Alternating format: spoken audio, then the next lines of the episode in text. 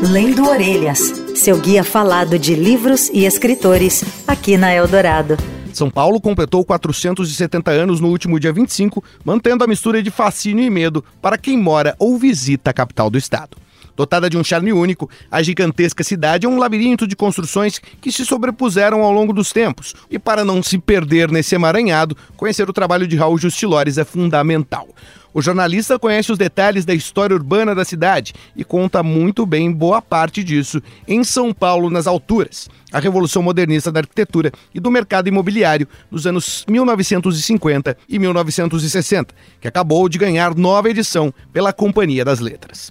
Eu convidei o Raul para conversar aqui com a gente sobre essa edição e ele começa falando mais sobre o assunto central de São Paulo nas alturas. Olha, São Paulo nas alturas tenta decifrar, porque São Paulo, nos anos 50 e 60, quando a cidade era muito menor, muito mais interiorana, pobre, o Brasil era um país eminentemente analfabeto e agrário, e nós construímos os maiores ícones da cidade, incontestavelmente. Eu sempre me perguntei por que São Paulo conseguiu levantar Conjunto Nacional, Copan, Edifício Itália, Ibirapuera, MASP, Higienópolis, Galeria do Rock e Galeria Metrópole, numa mesma década, e depois parece que a gente só olha para o passado. Não temos o Copan do século XXI. Não temos nenhum prédio corporativo que chegue aos pés do Conjunto Nacional. Então, o livro faz essa arqueologia afetiva de um momento muito mágico de São Paulo, quando a capital ultrapassa o Rio e vira a maior cidade do Brasil, e ao mesmo tempo vai atrás dos personagens que criaram essa São Paulo. Acho que dá uma espécie aí de reconciliação com a Pauliceia, quando se descobre que a gente já teve gente tão louca, tão ambiciosa e tão moderna naquela época. Os nossos avós, por assim dizer. E ele conta também as novidades dessa edição. Olha, do lado visual, mudou quase tudo. Então, a capa, o número de fotos aumentou incrivelmente. Agora tem fotos a cores. A primeira edição era toda preto e branco, até os, os prédios novos, né? agora tem muita foto a cor. Os mapas, porque eu fiz roteiros para as pessoas visitarem esses prédios. Eu diria que a maior parte dos prédios que é narrada ou descrita no livro não são famosos não são conhecidos. Então tem lá um roteiro a pé para você conhecer uh, o Jardim Ana Rosa, para você conhecer os prédios da Paulista, os do centro, os de Genópolis, os de Santa Cecília. Então os mapas também são novos. E tanto a introdução, mas especialmente a conclusão, foram atualizados. Eu estava brincando com você antes, eu sofro de incontinência literária. Acho que como jornalista eu tive que meditar por tantos anos e reduzir tanta palavra, tanta frase, que aí no livro, já que o livro é meu, pude me soltar e contar mais da São Paulo atual. Porque quando a primeira edição foi lançada, acho que a pergunta que eu mais ouvi foi: o que é que deu errado? Aquela cidade que queria ser Nova York, ou queria ser Chicago, por que virou aí uma Dubai de baixo orçamento? E então eu percebi que eu tinha que contar muito mais sobre os dias de hoje para complementar essa São Paulo tão moderna da, daqueles anos 50, quando a cidade comemorou em grande estilo o quarto centenário. São Paulo nas alturas parece contar uma história muito específica, a da cidade a partir de seus prédios, de sua história da verticalização. Eu perguntei para o Raul se a minha impressão estava certa. Ouve o que ele respondeu. Com certeza. Olha, eu pensei no livro e comecei a visualizar, não a escrever, não a, a pesquisar, mas eu visualizava o livro quando eu morei na China, em Pequim, e quando eu morei em Nova York. E eu percebi que em ambas cidades a arquitetura contava a história delas. Ou seja, Pequim claramente é uma cidade imperial, capital do país há quase mil anos, né, que é a cidade proibida, tem aquelas réplicas de palácios, independente dos séculos, porque para o chinês a réplica, a cópia é uma arte, mas, ao mesmo tempo, como eu cheguei lá às vésperas da Olimpíada, eu percebi que eles não estavam brincando. Que o Dragão, aquele aeroporto novo gigantesco, era um cartão de visitas. Que o ninho de pássaro, que parece flutuar, parece um estádio sustentado por cabos de aço, era um cartão de visitas. Então, aquela China, que metade da população mudou do campo para a cidade em 40 anos e a economia bombou, estava percebendo que a arquitetura era a imagem do sonho chinês. E eu fiz muitos paralelos na minha cabeça. Poxa, São Paulo dos anos 50 era isso. Uma multidão de imigrantes estrangeiros, uma multidão de nordestinos, uma multidão de uh, uh, habitantes do interior de São Paulo que vieram para cá com todos os sonhos e vendo esses arranha-céus surgindo.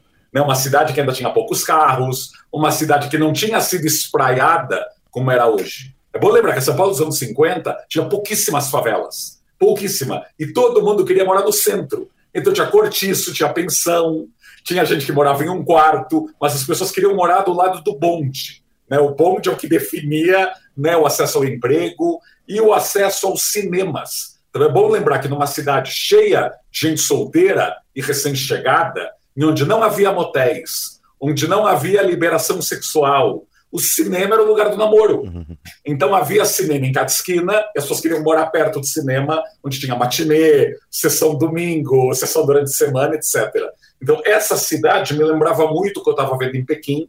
E no caso de Nova York, além de, claro, você perceber o auge nova-iorquino no Art Deco, do Empire State, do Rockefeller, do Chrysler Building, não à toa esses três ícones são Art Deco, mas a coisa da cidade de várias vidas. Não tem gato que compita com Nova York. Ela já teve sua morte decretada várias vezes, mil decadências, e sempre foi uma Phoenix. Eu também me perguntava, porque São Paulo não tinha essa agilidade de Nova York diante das crises.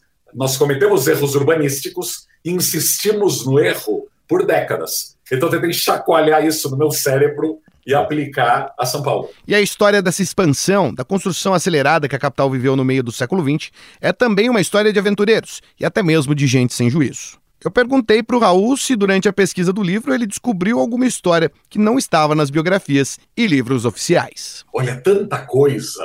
O que eu percebi é que era uma cidade onde tudo era possível. Uhum. Uh, não havia grandes leis, não havia grandes regras, e o mercado imobiliário de então era como o das startups de hoje em dia. Você arriscava, uh, não havia financiamento, não havia BNH, então tudo era no risco, e você não tinha produtos para copiar.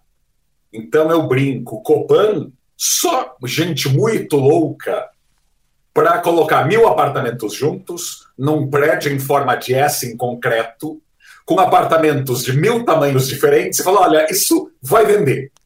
Isso vai atender do funcionário público ao aposentado, a família rica que vai ter um apartamento de 400 metros quadrados. Então havia uma ousadia uh, de tentar criar coisas novas. Você vê a Galeria do Rock, por exemplo, né?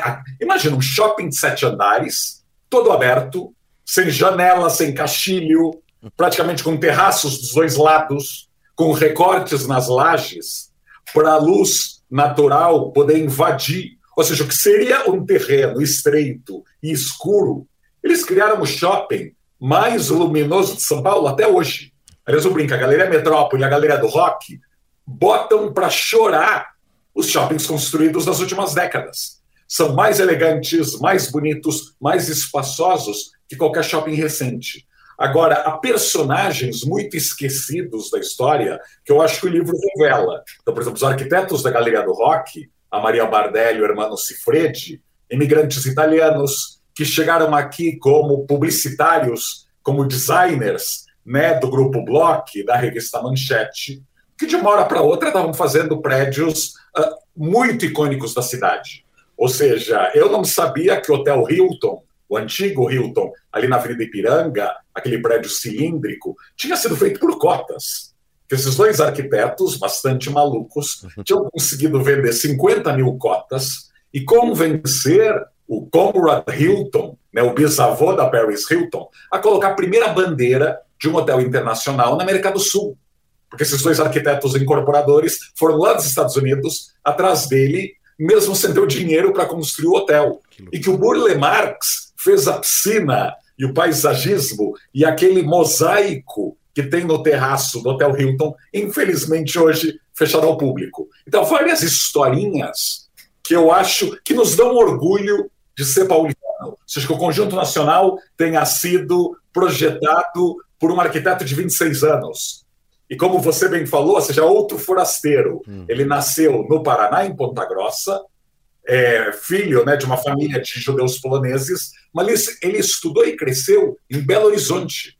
Recém-formado, veio para cá com a cara e com a coragem, morava num quarto de pensão na General Jardim, e tem essa sorte. Ou seja, hoje, que arquiteto sem portfólio algum tem essa chance de pegar um quarteirão inteiro da Paulista e arrasar? Porque é bom lembrar, no Conjunto Nacional tem aí mais de 60 anos e é o único quarteirão vivo de segunda a domingo de São Paulo.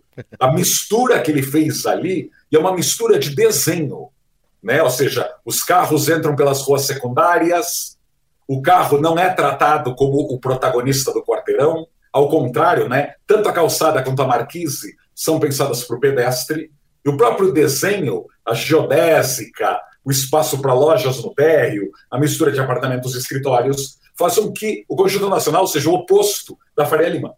E como essa cidade, que aliou a velocidade do desenvolvimento com a ousadia arquitetônica, perdeu esse espírito? Eu vou aproveitar essa tua pergunta para uh, pedir para o ouvinte ou googlar ou lembrar da sua última viagem e comparar São Paulo, a São Paulo de hoje, a cidade do México, ou a Buenos Aires, ou a Santiago do Chile, ou a Seul, ou Singapura, ou Tóquio, ou Nova York, ou Londres. E vai perceber que São Paulo parece uma cidade que parou no tempo.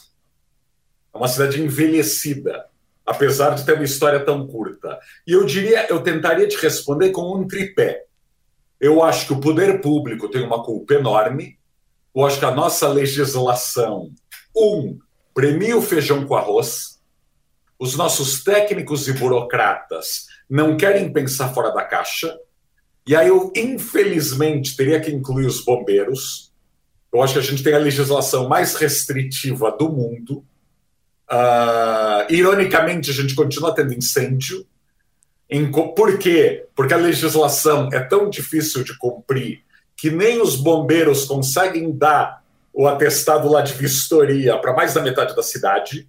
Então, no papel, tem 500 regras, mas que ninguém consegue ter esse atestado. Então, tem essa ironia. Em países bastante mais flexíveis, existe de fato mais segurança e mais fiscalização. Uh, eu estava lendo hoje, por exemplo, um arquiteto bem conhecido aqui de São Paulo, dizendo que quando ele desenha grandes jardineiras ou quer colocar árvores na fachada, que é algo que está acontecendo no mundo inteiro, os bombeiros e os técnicos da prefeitura reclamam, dizendo, não, mas a árvore pode secar e pode ser fácil para ter um incêndio. Então, esse purismo exagerado, ou, por exemplo, outro arquiteto bem famoso que me contou que, dependendo do técnico que você cai na prefeitura, a fruição, né, a passagem de uma quarteirão para outra, ou é obrigatório ser coberto ou não. De novo, é muito subjetivismo, mas um subjetivismo careta. Então, a empresa grande, que sempre faz os mesmos prédios, que é corta e cola, copia e cola há 30 anos, ela passa.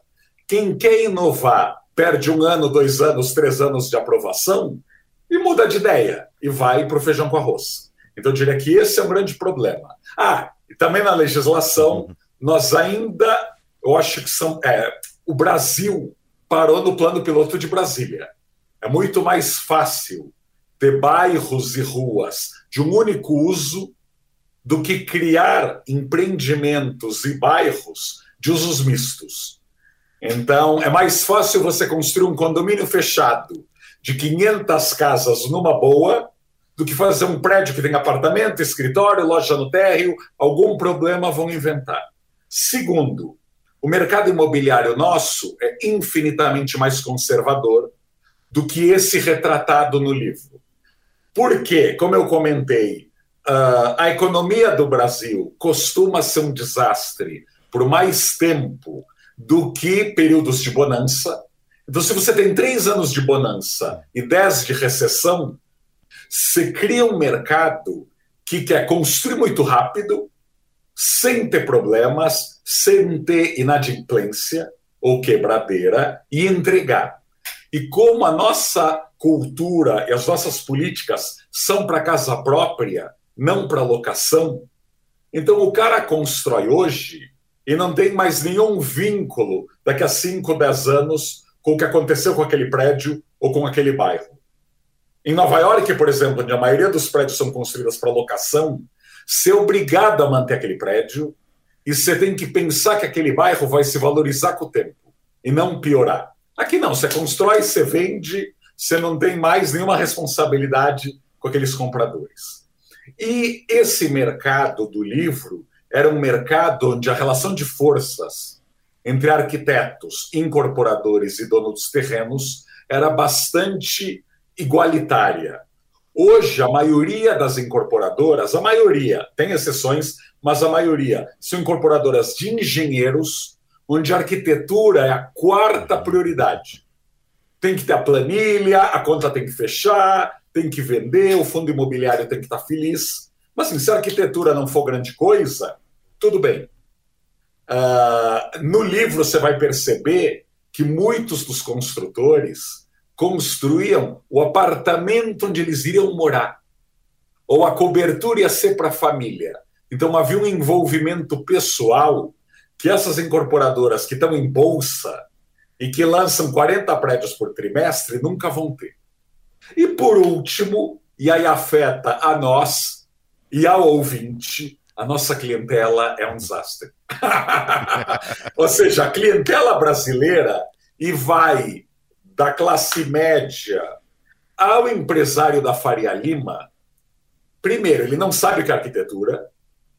Segundo, ele quer saber de localização, altura do muro ou tamanho da guarita, e vai gastar todo o seu dinheiro no sofá, na cortina, no quadro que vai estar na sala. Ou seja, aqui impera um cada um por si urbanístico.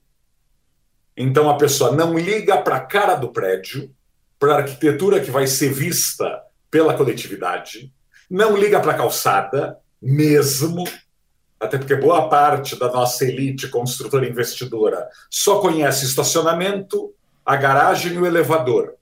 Ele não sai caminhando do seu prédio. Então, quando só existe decoração e não existe arquitetura, os prédios pioram muito. Claramente, os prédios que eu descrevo no livro eram prédios para ser vistos. Eram prédios que chamavam atenção e automaticamente melhoravam, criavam uma competição nas ruas, o que você sente em Higienópolis. Hoje em dia, você vai para a Vila Olímpia ou você vai para o Itaim, a maioria é. Os arquitetos brasileiros desse período tiveram um grande reconhecimento lá fora, se tornaram grandes referências. E eu perguntei para o Raul se a opinião internacional não se pergunta onde se escondem os grandes pensadores do espaço aqui no país. Olha, todo mundo pergunta. Tipo, o país do Burle Marx não originou novos grandes paisagistas? Ou o país do Niemeyer, quem são os Niemeyers de hoje? Todo mundo pergunta. E e eu acho que também tem esse motivo. Tanto o poder público quanto o poder privado não encomenda tantas obras como já encomendou no passado. Então, hoje, o arquiteto muito bom no Brasil meio que se contenta a fazer casas. Casas na Fazenda Boa Vista, casas no litoral, casas no Jardim Europa. Você tem, assim, arquiteto muito bom no Brasil que aos 50 anos está fazendo o seu primeiro prédio. Então, isso é um choque, porque nós ainda somos um país novo. Você vai ao Chile, você vai ao México, você vê arquitetos mais jovens com muita produção. Aqui não, durante muito tempo, os políticos achavam que só existiam Niemeyer e Paulo Mendes. Então, todas as obras públicas iam para os dois. A Lina Bobardi foi resgatada e redescoberta só depois de morta. E eu diria que os arquitetos têm uma responsabilidade enorme nessa invisibilidade. Porque, por exemplo, quando eu cresci, eu sou mais velho que você, gastronomia brasileira não existia. Assim, comida com status no Brasil era a japonesa, a italiana ou a francesa. E os chefes cavaram um grande espaço né, no Brasil, na TV, no mundo. Os nossos arquitetos parece que falam para si mesmos. É um problema de comunicação aí gravíssimo que no mundo a gente não vê. Os arquitetos japoneses são ótimos de mídia, os europeus idem, os americanos, e há uma disputa de fato para ocupar espaços. Aqui eu acho que é quase uma vergonha se aplicar marketing arquitetura. E para a gente finalizar, não podia faltar a pergunta: qual a solução para esse emaranhado urbano chamado São Paulo? Olha, eu sugeriria, ainda mais que a gente tem eleição para prefeito esse ano, e a nossa mídia dá pouquíssima atenção ao tema urbano, que São Paulo, a gente fala muito do centro e dos prédios vazios no centro, mas tão grave quanto é o anel ao redor do centro, que ainda é muito mais vazio.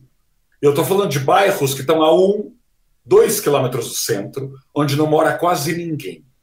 Brás, Paris, Água Branca, Luz, Campos Elíseos, toda aquela área de armazéns da Moca, várias áreas do Bexiga, um longo etc. Paquembu. Então a gente tem uma área colada ao centro, onde tem metrô, empregos, luz, iluminação, etc. E ainda estamos debatendo ampliar marginal, uhum. criar bairros do zero em Jurubatuba, etc. A gente não pode deixar uma área tão central em São Paulo desabitada. É inacreditável que no Bom Retiro ou no Brás, no fim de semana, não tenha quase ninguém. Quando as lojas fecham que na Luz ou Campos Elíseos, e olha que a Cracolândia surgiu há 30 anos, continua não tendo quase gente.